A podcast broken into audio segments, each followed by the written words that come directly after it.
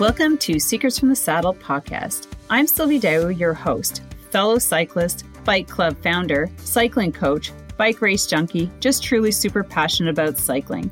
My journey with cycling started 20 years ago when I opened a spin studio, started a women's race team, and founded a women's only cycling club called Cycle Fit Chicks. I'm super thrilled to reveal all aspects that make the world of cycling operate.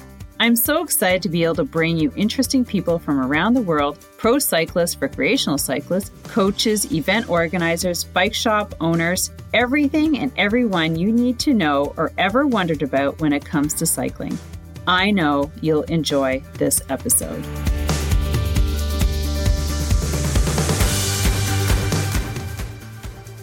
Hey everyone. Okay, welcome to another episode of Secrets in the Saddle podcast with your host, Sylvie Dow. And I am extremely excited to bring this amazing lady to our episode. This is the one and only Jennifer Sage. Now, I'm going to share, she's sitting in Vail, Colorado. And I think, like, I think I might just have to go visit her and do some skiing at some point in time, like or cycling. There's some or great cycling. riding here. But I heard As you can do you both in one day. Can you do both in one day? I do know people who do, but I'm a fair weather skier and I'm a fair weather cyclist, so Oh, geez. So find me. got to be perfect. yeah, But Jen's background, okay.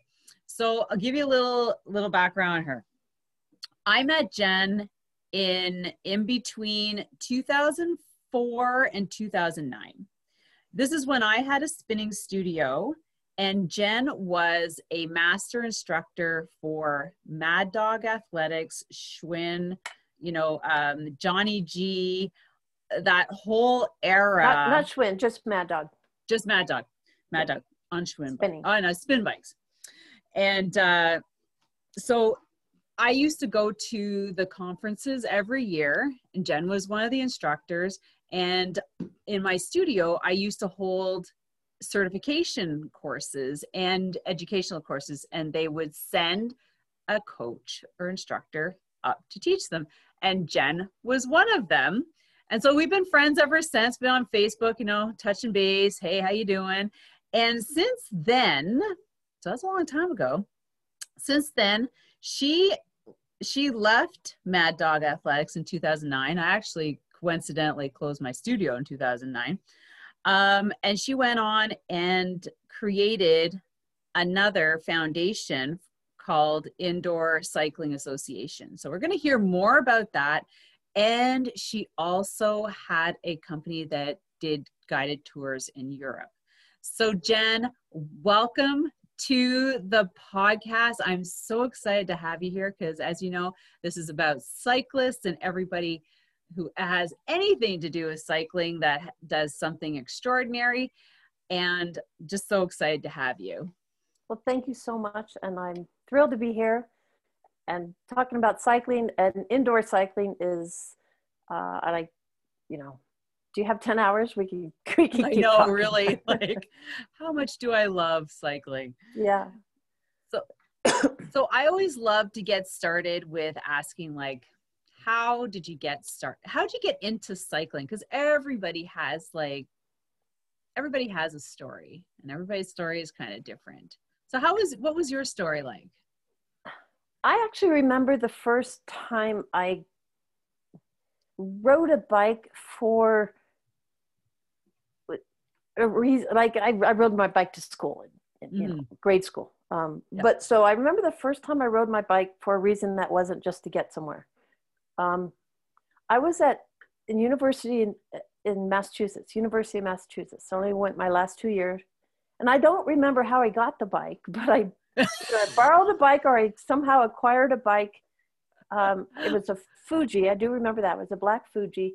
Wow. And I went, and this was in Amherst, Massachusetts, which is in the middle of the state. It's flat and um, a lot of farmland. I was dating myself here, but it was mid 80s, That's okay. early 80s. Um, and I just went out and rode. I don't, I think I was maybe out for a couple hours, but I just, and I, I may have even been in jeans. I don't know. Like, Oh, probably if it was the 80s. also like you know i remember when i first got a pair of bike cycling shorts. I was like, oh, these are weird. But I do remember coming back and just going, oh my gosh, that was amazing. Like, I it it it, it flipped a switch in my head, and from that day forward, I considered myself a cyclist. Like, so after I graduated, I moved to San Francisco, and that's where I really started riding. Is in the Ooh. hills north of San Francisco and south of San Francisco. Um, I would put my bike in my car and go uh, ride Woodside. If anyone knows San Francisco or Palo Alto, you go up uh, into the mountains and then head down towards the the coast. And I hear it's just, a great place to cycle, like a uh, mecca. Yeah, um, and then I've moved all over the world. oh, um, well, tell us about bike. that. So, what did you go to school for? I, huh? What did you go to school for? Exercise physiology was my degree. Ah. And that's kind of what led me to where I ended up um, mm-hmm. uh, with, with fitness and um, uh, teaching for spinning. But I kind of did that via a master's of international management. But and Ooh, that kind of came from because I decided 1988, I decided I'm going to ride my bike around Europe. Now, I had never ridden more than, uh, you know, I probably had gone out four or five hours. Um, but uh, I had heard about someone who did it. And I, I was at a very independent period of my life. And uh-huh. so I literally went to Europe with my bike in a box and the panniers without have uh, without only once had I ever tried putting the panniers on. like wow. like I landed in Paris. oh my gosh, sorry. And I took my bike out of a cardboard box. I think I shoved the box somewhere and I I rode from Paris. I rode from the airport in Paris and I and I had a rough plan. This is before GPS. This is before uh-huh. phones. This was 1988. And um, I rode 2,500 miles around Europe, around mostly France, because I spoke a little bit of French, and by the time I was done with this, I spoke more. Um, yeah. And then uh, across Switzerland into southern Germany, and then back into France. And it was two months. I did five weeks alone, and then the last three weeks, I had a friend had flew out and joined me, and I much preferred the time alone. That's funny. No, we should talk about that. After. Well, here's here's why. Um, you know, I kept sending her postcards because again, this is before Facebook yeah. and messaging, and I was like, "You better be getting fit." I'm riding hundred kilometers a day. Was kind of like my average. Um, mm-hmm. Sometimes more, sometimes less. I'm climbing a lot. You better be getting fit, and she didn't. And so we were such different fitness levels. And you didn't. She didn't have the patience for me translating French and it, oh, it was one of those oh, things that yeah. got also, it. when I was alone, I met more people and I met so many amazing, amazing people.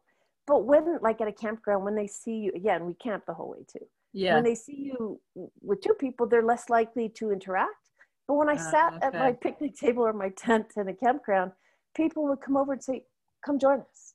Oh, you know, I that love that. Even happened all the time. I it yeah. was just the most amazing experience. So that was like my big thing is like I rode my bike around Europe in 1988 and then in 1990 um I, I something oh I know what it was the Iraq well, not the Iraq war the first Iraq war happened. And um uh, so just the economy just the, the united states was kind of weird. And i i lost my job. I forget what it was. It was just some side thing. And i said yeah. you know what? Um, i'm just going to go to europe again. I had a, a, miles on my credit card for this is back you know when you when the mileage for uh, travel was was good when you get free flights i remember yeah. calling like united airlines and saying how many miles do i need to go to new zealand and they said at the time like 50,000. And I said, how many miles do I have? And they said, 50,200. So like, sign said, me up for a one-way trip. I'm gonna, I, it was a round trip. So I went to New Zealand. Oh my gosh, really? Cool. And uh, rode my bike and I rode my bike around the South Island by myself. And uh, that was 1500 miles and that was a lot harder. Well actually in europe i did go over some of the alps and that um, it was pretty challenging. But in, in new zealand i did all the big the big mount, mountains in the south island and um, and then when i was supposed to fly home is uh, it was uh, january so i spent christmas down there. I have family in new zealand so it was oh cool. My my oldest brother moved to new zealand he's quite a bit older than me. Um, he's a half brother, and he moved to New Zealand in 1970 to avoid the draft, and uh, to go instead of going to Vietnam. And he married a New Zealand woman, and they have 5 kids and since, oh. dozens of a dozen grandkids now. But um, he's been there ever since 1970. So I've been back a few times to see him. Um, but that time I rode my bike. It was, if you ever have a chance to ride your bike in New Zealand, it is just stunning so oh, those I've are my, my my big uh, travel cycling stories but because of my passion for france oh. I um I, I like i said we could talk for 10 hours but while i was there on my french trip yeah. i'm going to keep this really short because um it's got some fun fun parts to it and i could go off on a tangent but i met a guy i met a boy and, oh, well, um, of course. At, like at some point in time, I would hope that you know you came across at least one. Oh, those campgrounds. um, but um, when I flew back to California after that trip, I was like, "Oh, what am I going to do?" And I was it, keeping in touch with him. Is that your and, husband? Um, no, no, thank God. no, but he did want to marry me, and I broke his heart. But I um, I came home from work one day. I was just working at a temp firm trying to figure out, you know, yeah. what it was next. And there was a message on my on my voicemail that said, Jennifer, I have decided to come to San Francisco. I arrive tomorrow. and oh my um, gosh. so because we had talked about me coming out to visit and maybe mm-hmm. staying for a while and maybe going to school in France but oh. I like I couldn't. Um, you need to get to get a student visa. You need to have proof that you have three thousand dollars in the bank, and obviously I spent all my money on my travels. Um, and then you need a certificate. They call it a certificat de logement, which is a housing proof of housing. Yeah. Um, so he said on his voicemail, he goes, "I am bringing you three thousand dollars to put in your account, and I am bringing you a certificat de logement." so so basically, I had three days to decide if I was going to move to France with a boy that I really only met for a couple days. And I and? did. I did. that was that was 1980. Uh, did it? Yeah, it was 88. It was 88. So um, that was one of my crazy things in my life. I lived in Nice for a year. I oh, Nice! I've been to Nice and biked around there. Yeah, the the cycling's not very good in Nice. You have to really get north. Um, you know, like Lance Armstrong famously lived in the area, but all the great climbing is to the north. But I, at the time, I, mm-hmm. um, I did have a bike. I remember riding to Monaco a couple times, which was beautiful. Um, yeah, but Monaco he was nice. Like, here's the thing: is he wasn't into cycling. He wasn't into fitness. So, oh, long story short, it it wasn't a match made in in French heaven, but it was fun. Um, How long did you stay there? I stayed there for a little less than a year. I went to school, and um, but while I was, I'm going to back up a little bit. That summer, when I did my bike tour uh-huh. around Europe, I was in Alsace. This is at the time I was with my friend. Uh, her name was Jennifer as well. So we were Jennifer and Jennifer. Um, it, yeah, so we introduced ourselves like that, and people thought it was crazy. um, we had we were just riding we were in alsace and we came across, across a group of cyclists and they all had helmets on. Oh my god. Because remember this is 1988 and right. the only people who wore helmets were americans. And they also had flags on their bike. So they had these they, that were about five feet in the air. So in the back they stuck up. Um, and so i said oh this must be one of those bike tours i've heard about so um, we stopped and we talked to them. I talked to the guide, mm. and she said, "Yeah, but it's for a bike tour company called uh, Vermont Country Cyclers, and mm. um, I, this, you know, I, I'm from Vermont, and uh, we're just riding our bikes around." I said, "Oh my God, I want to do that. How do I do that? Look, you know, I'm obviously cyclist." I said, "Je parle français," um, and she said, "Well, we were just bought out by another company, and I think they need guides." So she gave me the name. this is maybe a week before we're heading back. So I had started the process of bugging this company to hire me, but they didn't need anyone. Right. Um, in that interim, I moved to France. Okay. And, and I kept bugging them. I'm like, hey guys, uh, my French is really good now. I mean, yeah. You know, I yeah. French boyfriend. French boyfriend. Friend, it, going know. to school. Um, it's the only way. it, it really is. I went to the French as a second language program, but I still, it was still all in French. And um, so I ended up that next year getting a job with this company called Travent. They had bought uh, Vermont Country Cyclers.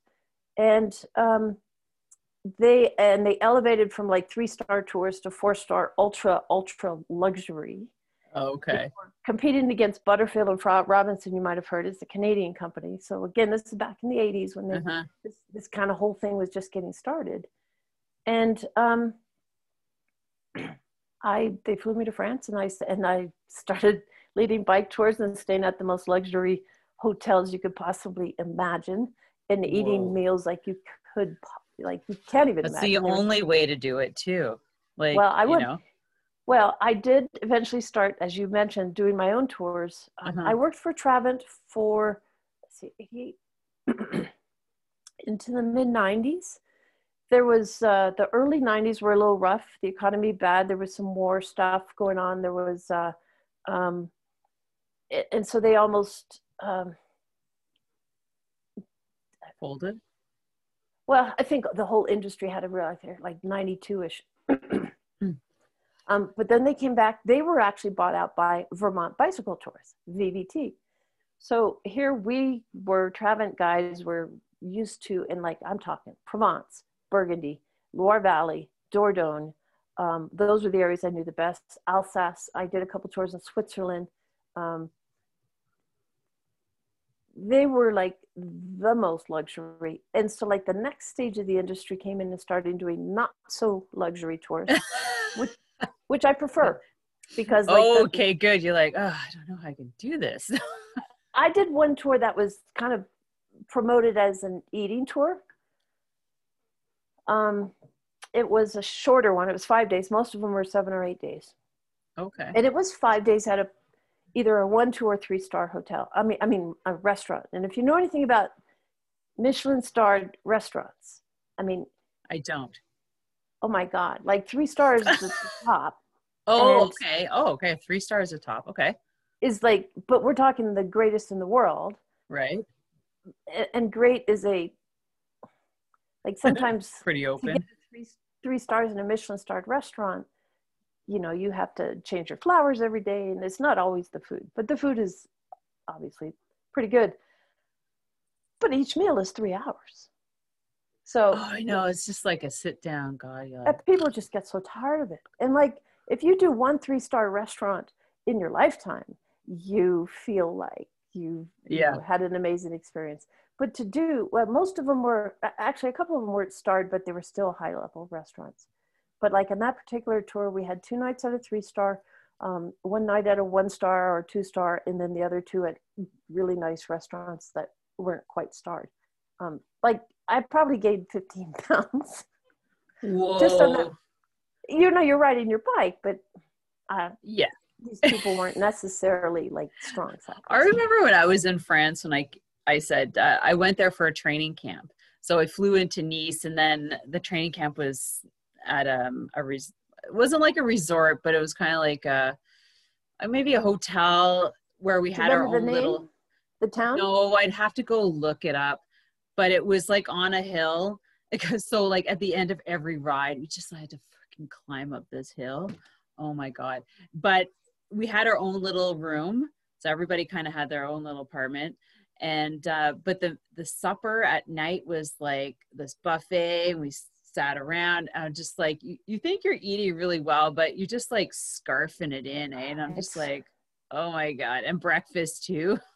like, well, here's the thing: is like over in Europe, uh, especially in you know places and they where eat the late. food culture, they eat late. Not as late as Spain. Spain like eats at eleven o'clock at night.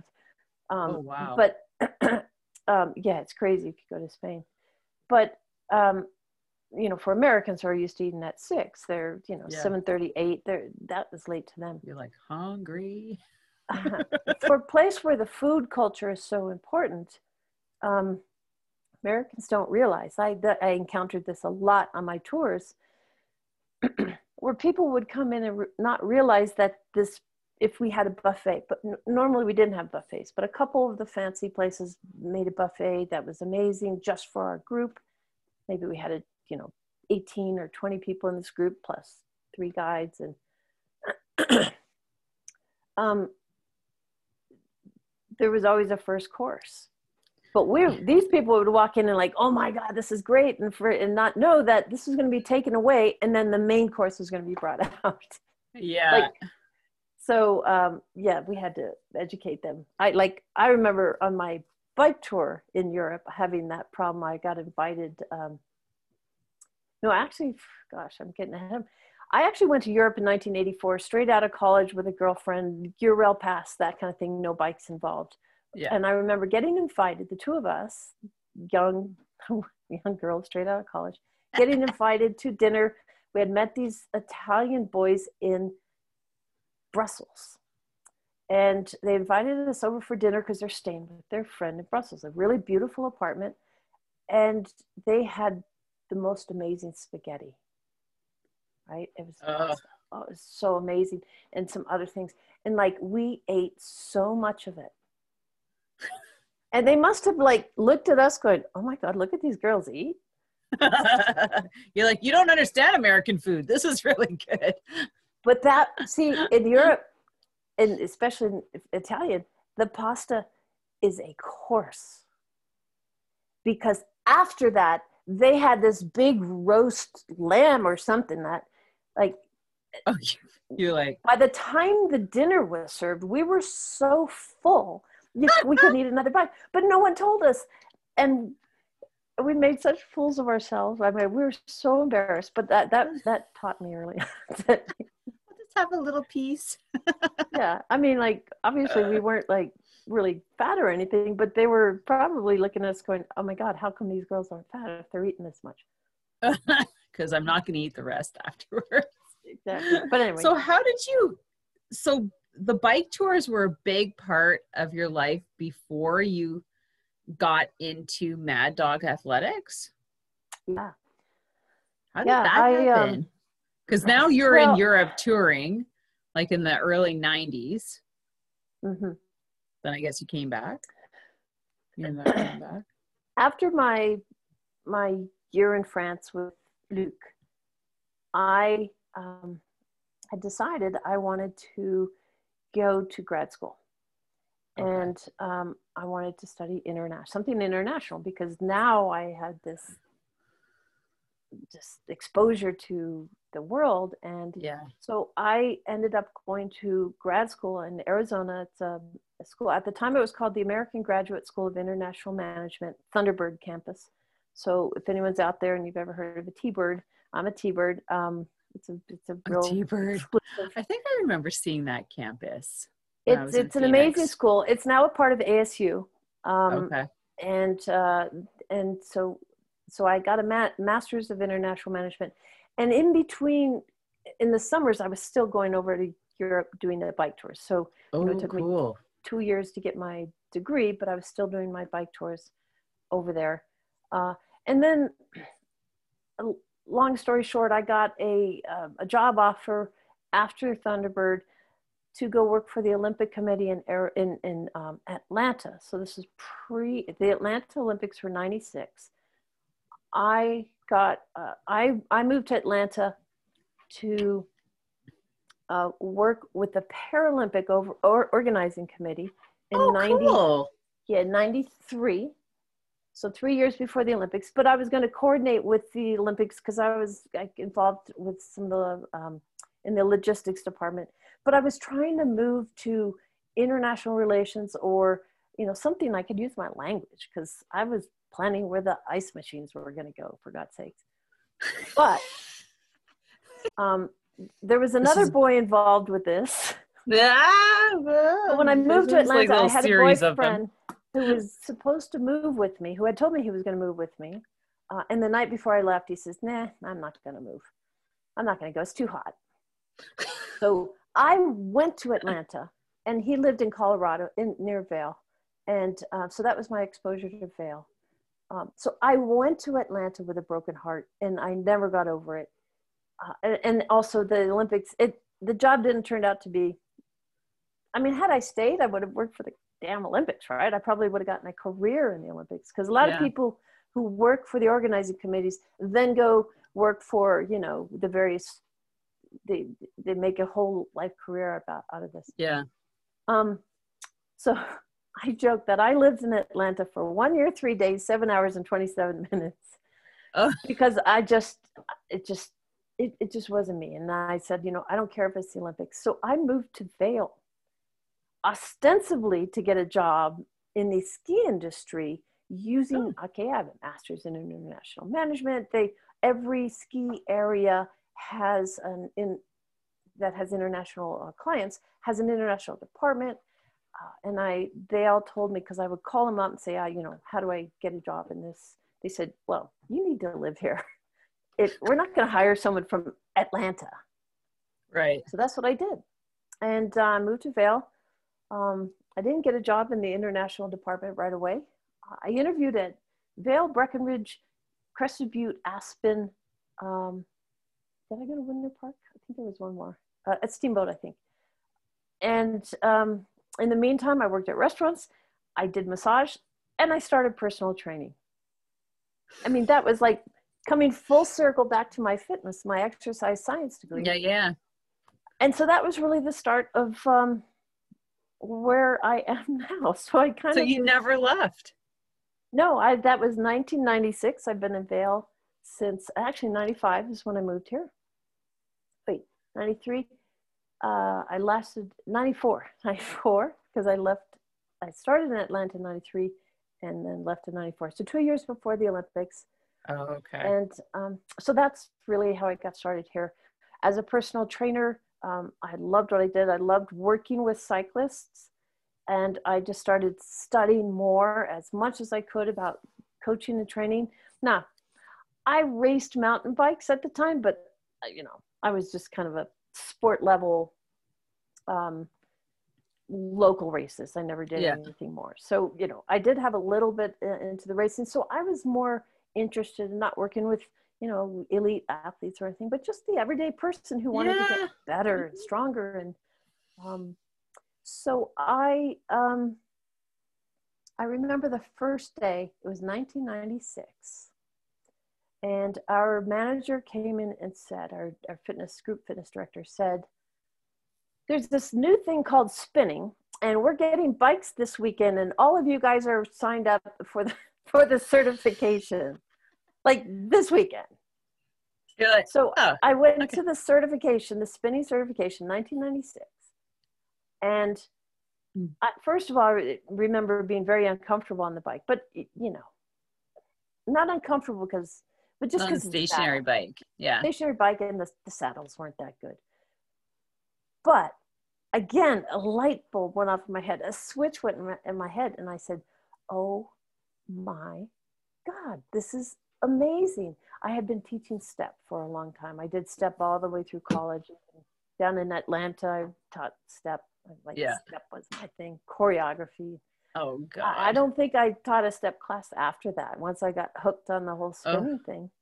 And then next year, 1997, or in late 96, um, I'd only been certified for, I don't know, six or eight months. Spinning put out a call for presenters. Oh. And um, there was a four step interview process. Like first you had to submit, um, you know, an application and a resume and Um, and then, you know, once you go through that, then you had to submit a, um, I think I had to do a telephone interview or I had to submit a, a video of me writing as well as uh, standing in front of the video and saying why I want to be a spinning master instructor. And so I made Whoa. it. I made it. I became a spinning master instructor in 19, early 1997. And um, that was all she wrote. I just, I loved it. And I traveled around the country uh, and even to some other countries like Canada. um, yeah. I went to Jamaica and uh, I certified spinning instructors for, let's just clarify so people mm-hmm. recognize there's spinning was the first. It is yeah. a brand, right? So spinning yeah. has a little R and a circle around it. It's yeah. a registered trademark. And um, so I worked for the spinning company for 12 years. I presented at conferences. I wrote some of their workshops. Yeah. And um, I kind of, you know, was became kind of popular at the at the at the um, conferences. My, my I had several sessions that were always full, and um, I just you know it just empowered me to empower instructors because my big thing with spinning, and I think this is what made me different from because remember I started spinning early. They had only been around a couple years, so I started yeah. in '96. I think spinning Mad Dog Athletics marched launched in March of uh, launched in 1994, so two years earlier. Okay. When I started doing my sessions at the conference, like I was the first one, I, I really made them cycling specific. And I even, like that. And that's and what I loved so, about them. I, and I think that's what attracted you to my sessions. And that's, and like I wasn't for everybody, but the people who liked me were there because mm-hmm. I was doing sessions um, I was the first one to do a lactate threshold field test. Like they did max heart rate. That's how they did. It. And I didn't believe in max heart rate training, like max heart rate um, charts, like age right. 220 minus age is your max heart rate. Yeah, and yeah. You, you know, go to 75%. That, that's, it's so, even back then it was dated uh, and, and not necessarily based on solid science, or it's just, it, it had its place, but for training, it doesn't really have its place. So um, I well, if you need basics, it's you know it's yeah, but it's you, it's it's a, the problem is an that okay people, benchmark. It's an okay benchmark if you're doing long sessions, yeah. long intervals. It's not a benchmark if you're doing short, high intensity mm-hmm. intervals because heart rate doesn't respond fast enough. Yeah, and um, also people don't recognize that you know things like cardiac drift your heart rate rises towards the end of a workout especially if you're haven't if you're dehydrated um, and then so many other things can affect heart rate mm-hmm. outside of what you're doing but yep. this is pre-power so we didn't have power so i was the first to do lactate threshold field tests i was the first to do pedal stroke drills in all of the spinning program the pedal stroke i gravitated so, to those like yeah, because i did I was I, yeah. I did a session called the anatomy of the pedal stroke. Yeah so I, I probably still just, have the paperwork. And you know what? Yeah, i have probably, a, probably I have a binder full of mad dog um, course notes that i like i picked up at every session that i went yeah. to and the ones that i i wrote i would bring them back and I would copy them for all of my instructors. I'm like, here's new material I would go coach through some of them. I'm like, here's some more ideas for your classes on how, you know, different kind yeah. of drills. And I, I absolutely loved going there and gaining all that material and that information. And I still do a lot of that stuff to this date as a coach. And because um, it's so fun to learn, isn't it? I mean, like it is. I teach this stuff and I still have to learn it. So yeah. Well, it's but good here's reminders, right? You may have gone to this class. I was the first at a spinning conference, or I think at any conference, because truly there were other fitness conferences, but the spinning conference was the only one that was built around the spinning yeah. experience, right? And then, uh, like some of the other programs that were growing, Schwinn, et cetera, they mostly just focused on their modality of training yeah. or RPM. Uh, Um, our RPM had is- at the at the time, the Y had something. Good Life had something. yeah. Yeah. So I was the first, and this is where kind of my two worlds will come together yeah. to do an indoor cycling session that was a simulation of a Tour de France stage. Hmm. So Yeah. I did a I did a couple of them. The first one I did was because I'd ridden up Alpe d'Huez a couple times. I'd I been- think I have that sheet. Hold on. You just hold on here. Just a second. yeah.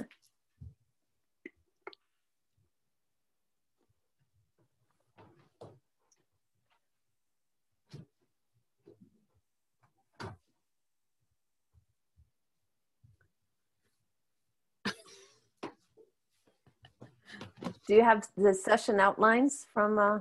I'm telling you, I still have some some of the stuff I mental training and approach to skills, uh, weight loss, uh, nutrition. Right, but those are the official spinning uh, continuing ed that they did. yeah, This the, this the material from the conferences were always kind of different and exclusive and um, and you know like my Alpe d'Huez ride didn't become a spinning continuing ed. It was only you could only experience it. But like the way I did it was I actually simulated. I told a story of a rider who had who was a domestique who had worked really, really, really hard all day, and he was exhausted, and he was towards the back. And you know, he he was a he was a young rider, and he had only just been called up to the team because someone else got sick. And I mean, like I had this whole elaborate story yeah, and out it was the the very end of the stage was Alpe d'Huez. So most of the ride was I mean the whole ride was just the last segment. The warm up was me prepping the story, and we're coming down the Galibier, and it's um, you know we're we're just pedaling, and um, but then the entire focus of my ride was that last uh, 45 minutes on Alpe d'Huez, and right. Uh, I talked about the switchbacks. We stood up on the switchbacks. I had French music. I told stories about people cheering him on and say, "Allez, allez," pushing him because when you're at the back, they don't care if you they're if they push you. And um, you know, his whole worry was he was going to be the um, Lanterne Rouge, which is the very last rider, and he didn't want Oh. to be the Lanterne Rouge at his uh, his first Tour de France. And so he gets that. I had this most amazing uh, song from the movie Moulin Rouge. It's from their their soundtrack, and it just builds and builds and builds and builds, and that's the finish. You guys had great music so that, that you guys would offer too. Yeah.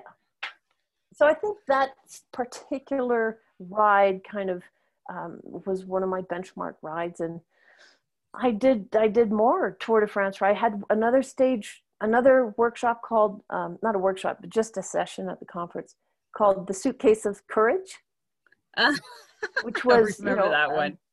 it was uh it was later i think it was i did in 2008 and 9 i don't know if you went that year but you know that was one of phil liggett's um uh, famous Oh, geez, yeah. phrases from his tour de france announcing Mm. and um so that one wasn't uh, a story of one rider uh it was just the whole team working together Right. and, and Yeah. fast and attacks and um we are we, we may be visited by the gray ghost Oh, hello, Always- kitty. He always makes an appearance if I'm on. Uh, Skype. Yeah, he's like, uh, let me walk come on. over your laptop and your keyboard. By the way- Um, since we're talking about France and Tour de France, I have three cats, and they are all named after French mountain passes. Aw, So this And is which one's Galibier. although we call him Gibby. Yeah. I have Izoard, who is Izzy, and um, they they're 11 ish and then we have um, a four-year-old little girl she's her name is madeline for the Col de la madeleine so maddie Oh, so I'll- cool. so uh, even my even my french love is Ah, passed into my um look at this tail very nice. I know. Eh? so that's my story So Oh, how did you end like because you've been with Mad Dog Athletics for a long time and you left. So what what prompted you to leave? Did was it um separation of ideas? You want to um break out and do something because I'm, I'm I sweetheart. I have to go. I know it's just like get off. It was primarily because I realized that I had something to offer that had was beyond what I could offer with the spinning program. Um, and because I wanted to reach out to more than spinning instructors. And so uh, I created the indoor, I left spinning in 2009. I created the Indoor Cycling Association. And um, I, it is a online educational resource for indoor cycling, not just spinning. He's coming back. I'm going to have to lock the door because he's good. He's not going to leave me alone.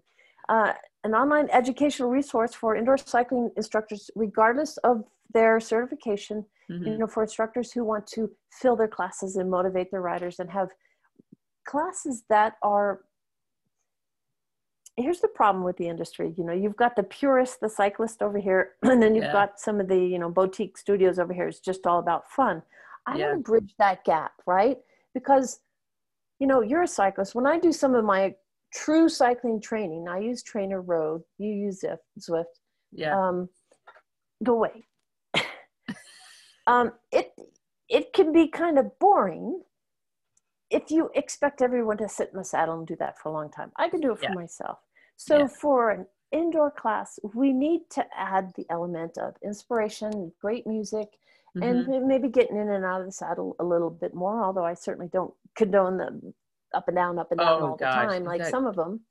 That's so crazy. that's what um, I did. Is that the Indoor Cycling Association bridges that gap, and we create rides that are. Um, so if my computer's moving, it's because the cat is behind it pushing it. So uh, I should have locked him out. I should have known he was going to do ah, That's okay. Um, we, we teach instructors how to create rides, plus we provide rides that are based in science, that are based in proper cycling technique, mm-hmm. but they also have the element of fun. We teach instructors how to use music to match the message of their their profile, their the purpose in the ride. So you're going to use different music if you're going to do more of an endurance class than one of mm-hmm. than you would use for a um, you know a HIIT class, a mm-hmm. you know, high intensity climbing. intervals, yeah, or hill climbing, you know. Um, and I actually bring the element of teaching to the beat, beat of the music because it's more fun. Mm-hmm. But if you're going to stay in the realm of cycling based, science based classes, you have to know how to do that properly right. so that you know you're not pedaling at 120 130 rpm um, so yeah that's what the indoor cycling association so, is all about this will be our 10th year oh my gosh wow yeah. congratulations yeah. so can anybody go to your website like the cycling so indoor cycling, cycling association association.com what is it what is it jen indoor indoorcyclingassociation.com. .com. And, and it, they can get uh, education or join classes, or how does it work well, if somebody wants to jump in? It's it's a membership site, so we have okay. members from all over the world. Um, I before the pandemic, I had members from 32 countries. Um, wow. It's backed off a little bit now. We're we're we're going to boost it back up as as um, you know, and people are starting to get back into classes. Um, but um, yeah, so all over the world, people are, are members, and we have I have profiles, which is your class plan, uh, and not only that is I inspire instructors to learn how to create their own profiles, but I have so much content on um, how to motivate writers, right? Um, how to use coaching, uh, what kind of cues to use to motivate them, better communication, how to use your music, how to um, correct form, how to mm. uh, coach newer riders who are coming in and, and if you have a balance of beginners and advanced people how do you how do you do that as a good coach and right. um, and how to coach older riders um, mm. my audience is a lot of older riders not everyone now but um, so you know they have some different needs so it's our target is instructors who are already certified because we're not a certifying agency, um, who want to learn more about how to do it effectively, safely, without gimmicks, but Right. still have it be fun. So um, that's what the Indoor Cycling Association is all about. Wow. So how many classes a week do you have in there? Um, well, it's not, they're not so much classes, it's, it's content for education. okay. Okay. excellent. But I will say that I did so over the pandemic, I started filming myself Mhm. teaching some of my profiles as if so they're not like virtual classes i mean it is because it's online but Yeah. i'm talking it's a video and i'm talking to the instructor um, not as if i'm teaching the class. I'm like okay if you're going to teach this class we're going to do some pedal stroke drills. Here's what you will do. Right. or okay i'm gonna like i recently did one called where the magic happens and it's a session on and it's actually a whole webinar on how to inspire people to do a little more to go outside of their comfort zone because that's where the Oh. magic happens right? Right. that's where you improve your fitness. That's where you improve your your physiological adaptations whatever it is you're trying to do Right. um, or maybe uh, improve your cadence ranges Mhm. so I filmed myself teaching the session, and it's almost as if you're going to a conference to learn how to Mhm. teach this session. Right. And a lot of people, sure, some people ride to it if they have a bike at home, but I do have a lot of people, just like at conferences, they don't ride the bike, they sit there and they take notes, right? Because that's a great way to learn. So um, I, I have a lot of those on ICA. Um, and um, I, I actually am going to start to do some live stream virtual classes. But I'll tell you why I'm late to the game. Uh, Because some people, excuse me, during the pandemic have been doing this since, you know, March and April. yeah. I Um, started doing that in March for fitness so stuff. For me, being in an association like this, I absolutely have to be careful about music rights, right? So oh, I, can't- know. Mhm. I can't be up there and have music blaring Mhm. without paying the rights for it. So when I do the video classes that I was just telling you about for instructors, um, instructors are more likely to have Spotify, a premium Spotify. Yeah. So what I do for those is I send them the Spotify link. I'm on my bike. I say, I say line up your your Spotify. I also on some of them had Apple Oh, Music. I see. And Okay. I'd say, okay, everyone, three, two, one, start. Right. And we had, and I'd tell them they'd have to have the same crossfade, the 10 second crossfade. Um, let me try this again. Bye bye, Gibby. Hold on one second. I'm going to shut the door since he walked okay. out. All right, come on.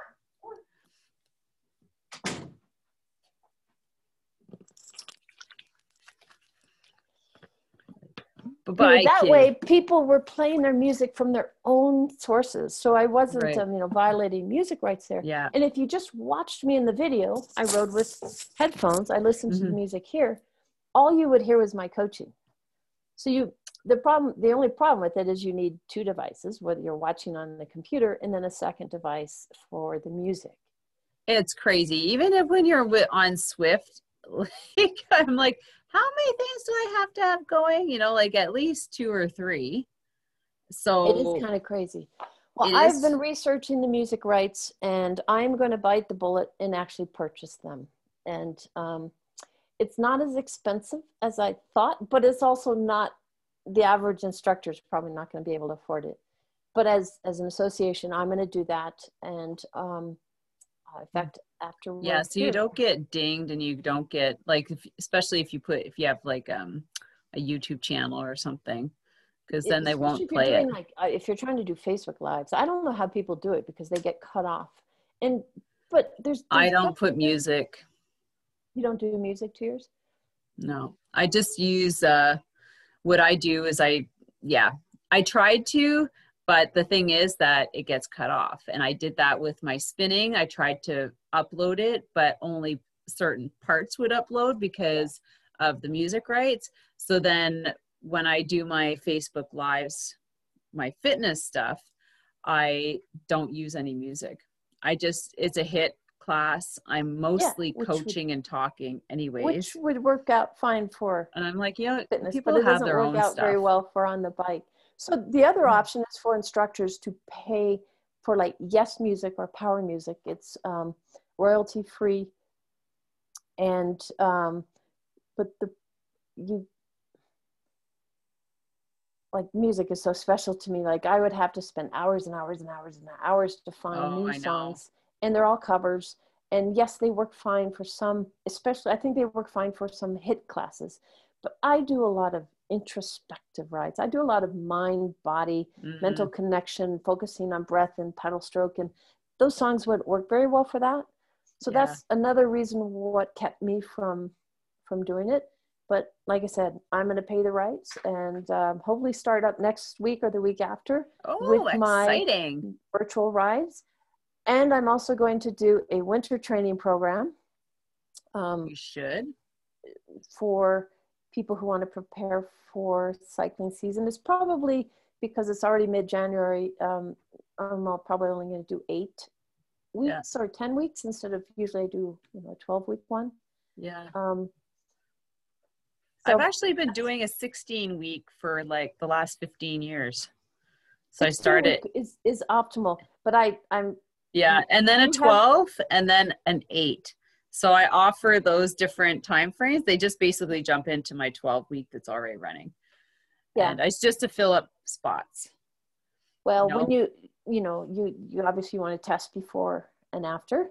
Mm. Uh, do an FTP. Well, you know, it was easier back then. Like, because I used to do it in studio. So Yeah. we'd be on power bikes and it would be easy to set up zones and test before and afters. Uh, now it's not so much. Like, now, like what I've had to do, because people are on all sorts of trainers, all kinds of bikes. Um, and we just use heart rate zones and that's the only thing that i could you know with resting heart rate so it's a little bit more specific Yeah. um, and that's the only way that i could figure out how to how everybody could get their own heart rate zones so that because it's all based on heart rate and i understand like every you know the limitations very yeah I will be including heart rate. I think heart rate is still important. well people but when you have watts like i'm like you can decide to when you have power i just say you decide whether you want to watch your power meter or watch your heart rate like don't pick you have a choice but Yeah. for us right now it's all heart rate because no but not everybody has a power meter. has yeah. Um so and cadence. So you have to have a heart rate monitor. You have to have a bike computer with the cadence. So you have to Yeah. get that bundle whatever it is. So we do a lot of cadence and heart rates. And that those are the two gauges that we use in in uh, my course. And So it's my 90 for- minutes a class. Your your audience are more likely to be cyclists yes on their road bikes. My Um, audience, we have we have hybrids we have triathletes yeah, as a but I- as Yeah. opposed to a, a spinning bike or a Schwinn or a, like I'm looking at my I have a Stages bike over there. Yeah, no, I don't think I have anybody on a a stationary bike and Oh, the sun is coming in here. And, oh, it looks good though. But you know, unless they had one in their house before. Right. So my audience is going to be a little different. It'll be the opposite. I may have a few cyclists on their bike.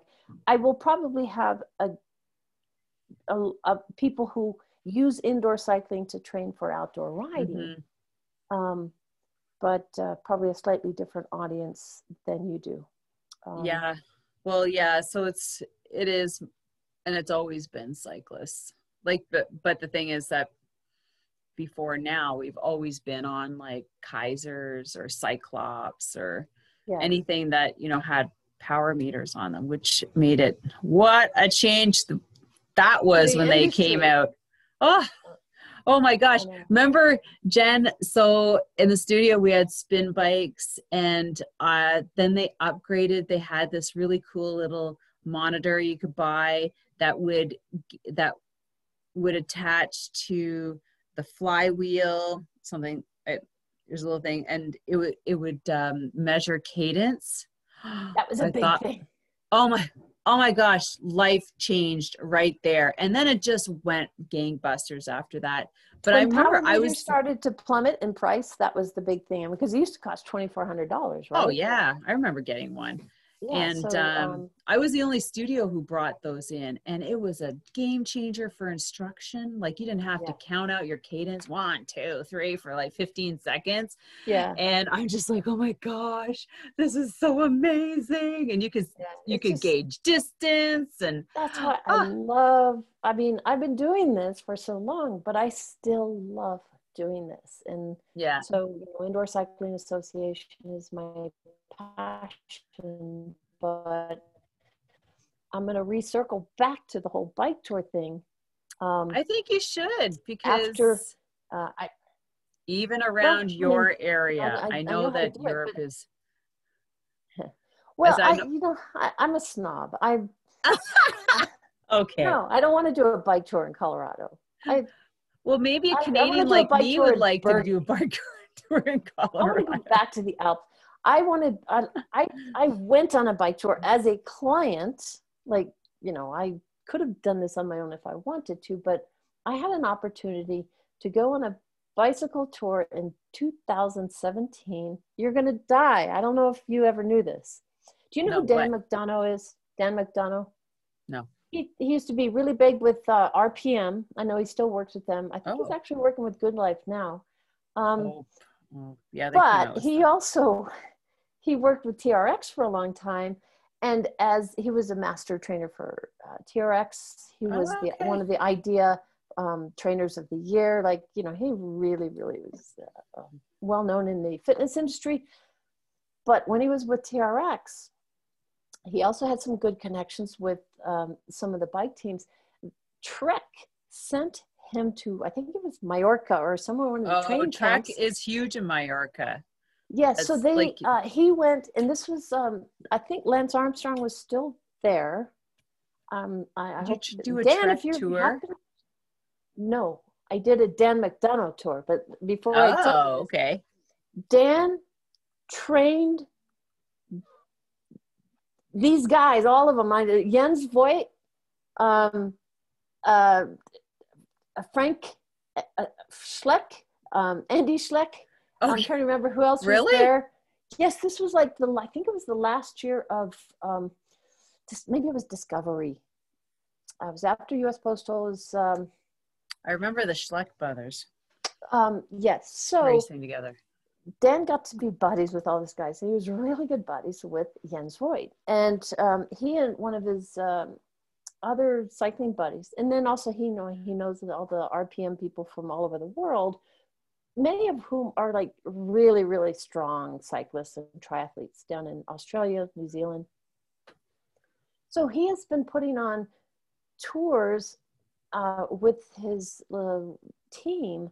Uh, they're called Rooster Cycling and they uh, they raised money for um, really great causes.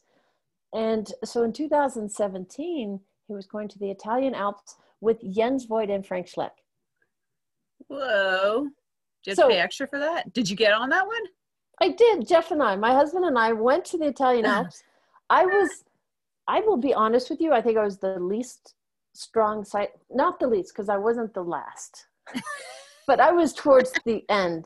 Like those guys were way up there. Oh yeah. Um, well, you know and it was it was that it was humbling for me um, but I- I recognize this is often a lot of my clients when I go on bike tours who you know who kind of like are bummed out that they're at the back and here I was like bummed out that I was at the back but I did it damn it we Yeah. did we did the um, the Passo um, Gavia we did the Mortirolo which is the hardest thing I've ever done in my life am I allowed to square here sure. um, when I got to the top, I did a video of me and I looked at, I did like a Facebook Live. I said, that was the hardest motherfucking thing I've ever done in my life, but I can't believe I did it. Frank Schleck here. pushed me. Frank Schleck Oh, was rode behind me for about a half a kilometer and pushed me at the, towards the end. I mean, like, got his I- handprint on my back. I know. And oh Ah. my God, he's such an amazingly nice guy. And Jens Voigt is so funny. And um, they, we just had the best time. We also did the Stelvio, which is famous for its uh, 48 switchbacks. And um, that was one of my favorite rides, the Stelvio. So, um, yes, I did the Italian Alps. Um, Whoa.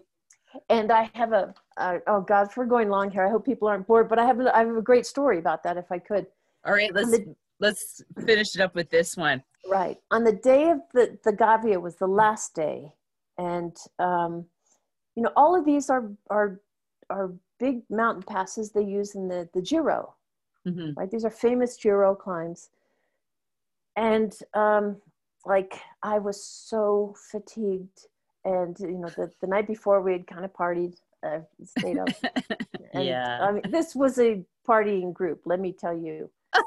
um, and I don't know how they did it. You know, maybe it's my age or something. I don't know. But um, and my husband's a super strong rider, so he was usually up with them.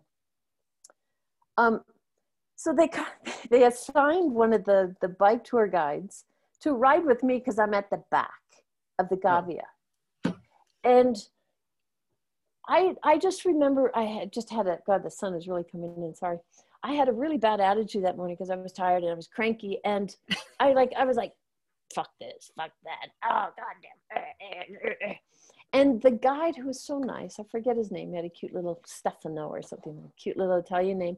And he was like, oh, but oh, but you you all stayed up late last night. And I said, so did they. Right? They're all way, way ahead of me. And he's like, oh, but this is, you know, your last day and you've been riding. I'm like, so did they. They did too. And like, you know, everything he Oh, tried boy. to console me with. and then this this is a lesson I learned about attitude. I looked around and I said, I'm in Italy riding my bike up Yeah. these beautiful mountains. And I'm complaining. Yeah, really, Jen. And so like I I I flipped that switch in my head Uh-huh. and I decided that, you know what? Who cares if I'm last? you Um, get a guided tour. I mean, I just- I stop and take pictures. my whole experience changed. You can change your experience. And this is something I teach a lot in my cycling ca- classes. I'm gonna move myself out of the sun here.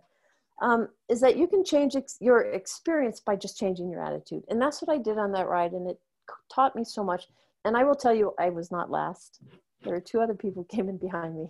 So I, you know, I, you know, for all that bitching, I actually, you know, did okay. And what the heck? I climbed up the Gavia and I did the Stelvio the day before and I did the Mortirolo the day before that. And I did that. We did another climb, huge, the longest climb, not as steep, but that went up and over into Switzerland. And um, who was I to complain? And it turned into a wonderful, wonderful day. Yeah. But it could have been awful, right? Because Mhm. of my attitude. So anyway, there's a lesson for everyone. If you're, I if think you're that's whining and great bitching, lesson. um, just you know check inside and say look what i'm doing like who cares if i'm going to be slow or who cares if i'm going to Yeah, be last take a look around. Yeah I'm not at like, home. I'm on my bike. I've done some pretty place. epic things. even if you're not in italy you can do this at your home rides right oh yeah, you like can like look around and say what have i not noticed on this climb before yeah, um, I, I live in the mountains i live in a you know there's always beautiful and there's I, always yeah, something. You know, seasons change. yeah. You see something different every time because you're always a different person. It's just like reading books, like the same book. Yeah. You'll or listening to something like a podcast or a book, and you're like, man, I don't even remember that paragraph like the first time. Like, exactly so you have was a I lot more control yeah, So, because of the pandemic um, easing up, hopefully, and Mhm. uh, vaccines, I am hoping to do another bike tour this summer. yes, this is exciting. I, I just in Europe, and I'm I'm a little hesitant because, you know, there's nothing worse than having to cancel.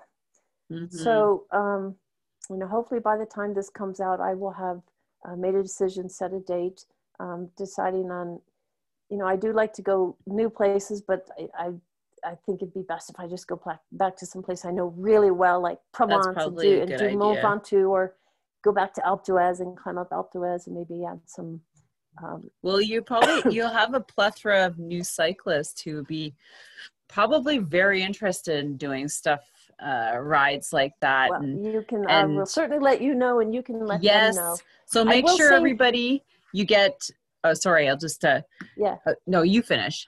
Well, you I was just, you know, I was hoping when they were first talking about vaccines that I could plan for the Tour de France again because I've done so Oh. many tours to the Tour de France. Mhm. um, and I, you know, know how to the logistics of dealing with the tour, but I still think that's too early. Um, July is going to be too early, and this year's tour is going to be amazing. I loved the route when they announced it, but um, you know, maybe in 2022 I'll do a, a, a Tour de France tour. But Mm. I think this year is probably going to be more in the fall because, well, more likely to have more people vaccinated. Europe will probably be, you know, more open to have people. You probably, I, I don't know for sure, but I imagine you're going to have to have proof of vaccine in order to travel to Europe.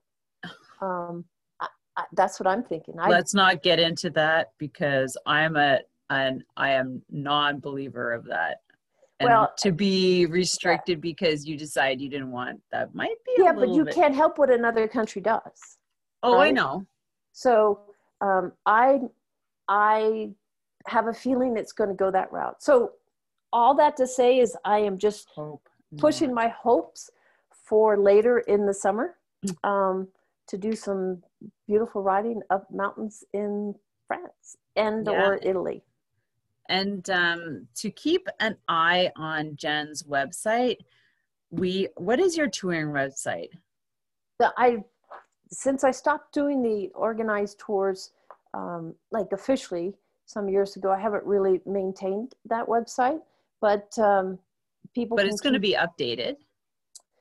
uh, yeah, And what yeah. is it? There's nothing there now, so okay, It's- guys. So when you see something pop up on this, eh, what is the website, Jen? it is vivatravels.com. Viva. Viva, Oh, like Viva I remember Vegas. that. Yeah. vivatravels.com.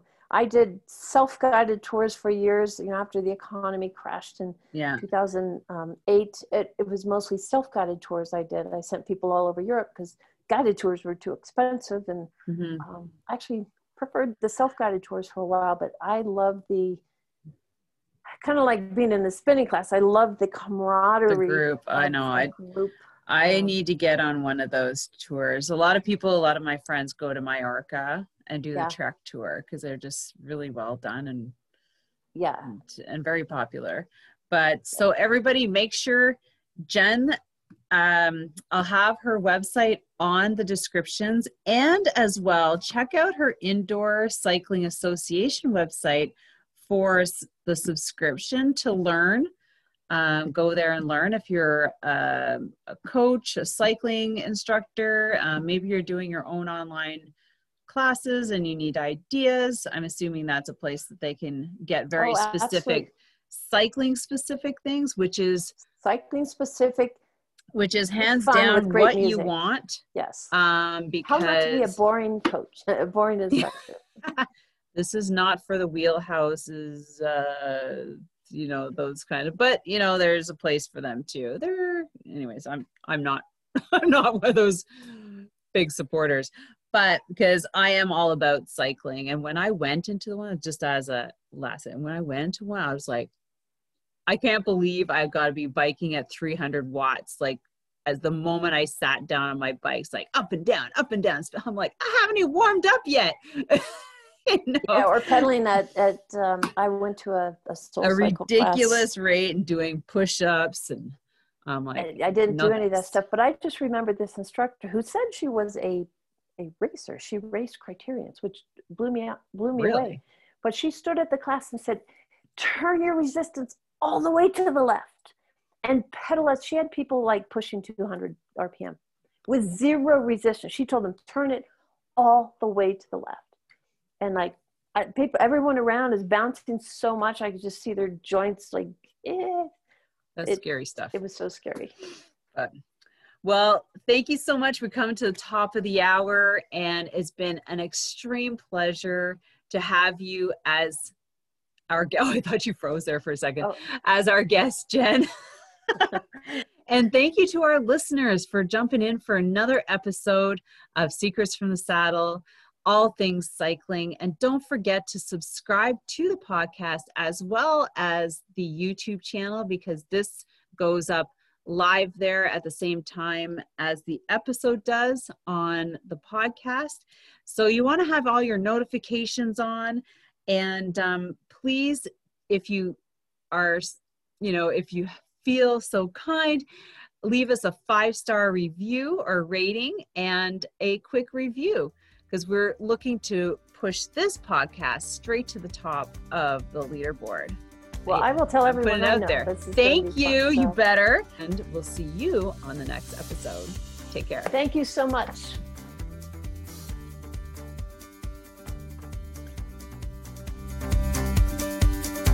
Thank you so much for spending this time with me on the Secrets from the Saddle podcast, learning more about sighting people, places, and things that make cycling such an exciting sport. I am so glad you stopped by today. Please leave me a review if you feel so moved to do so. I would love to hear your feedback. And if you could take one second to share this episode with someone you think would enjoy it, I would be forever grateful. Also, if you could please leave me a review if you feel so moved by going to iTunes and leaving me an honest thought and an honest comment telling me what you think, and most importantly, tell me what you'd like to hear more of. It would really help me to bring more great, inspiring cycling stories to you. Until then, have an amazing day. Make sure you ride your bike. And don't forget to visit my YouTube channel if you'd like to see the full version of this podcast live.